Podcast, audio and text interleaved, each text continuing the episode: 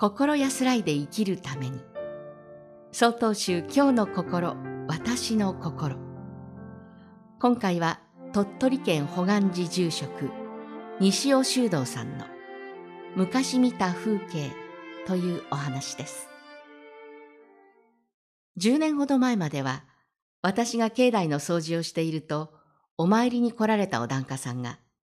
お寺をきれいにしていただいてありがとうございますと我がことのように喜んで声をかけてくださっていました。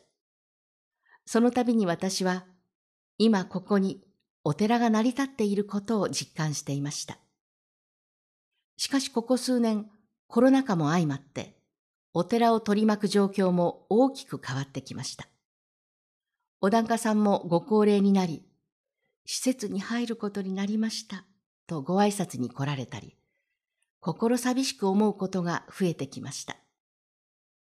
そんな昨今ですが、ふと思い出したことがあります。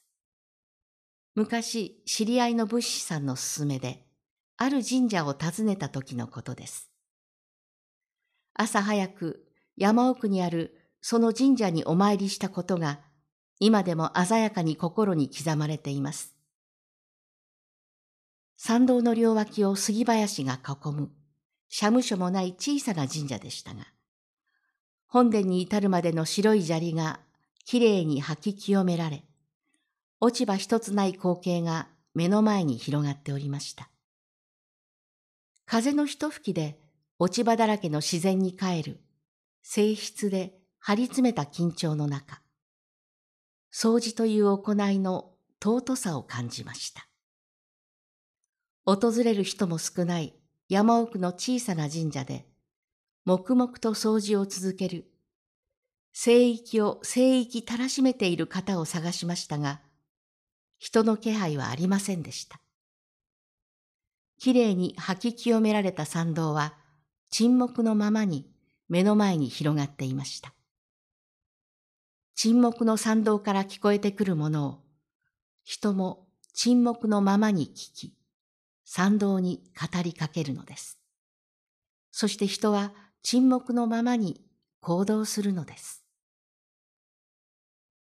私も日々の務めを黙々と行っていきたいと思ったことでした。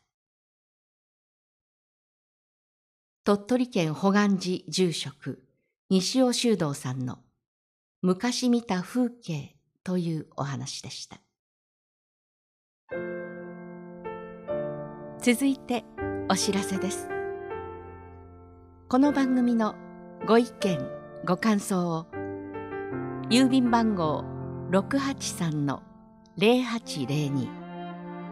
鳥取県米子市東福原。1-1-22-402曹洞宗中国管区教化センターまでお便りをお寄せください。もしくは概要欄にありますメールアドレスまでお寄せください。お寄せいただいた方にはこの番組の冊子「今日の心私の心法話集」を差し上げます。次回は岡山県正源寺住職土本幸章さんの「ダメですいけません」というお話です。この番組は中国管区教化センターがお送りしました。